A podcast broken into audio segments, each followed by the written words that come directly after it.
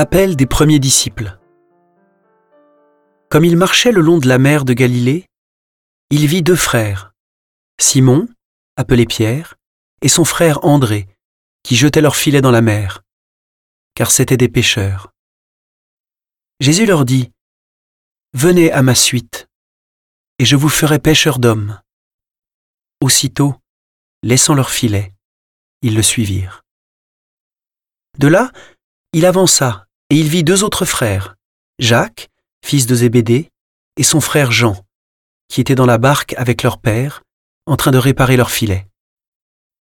Il les appela. Aussitôt, laissant la barque et leur père, ils le suivirent.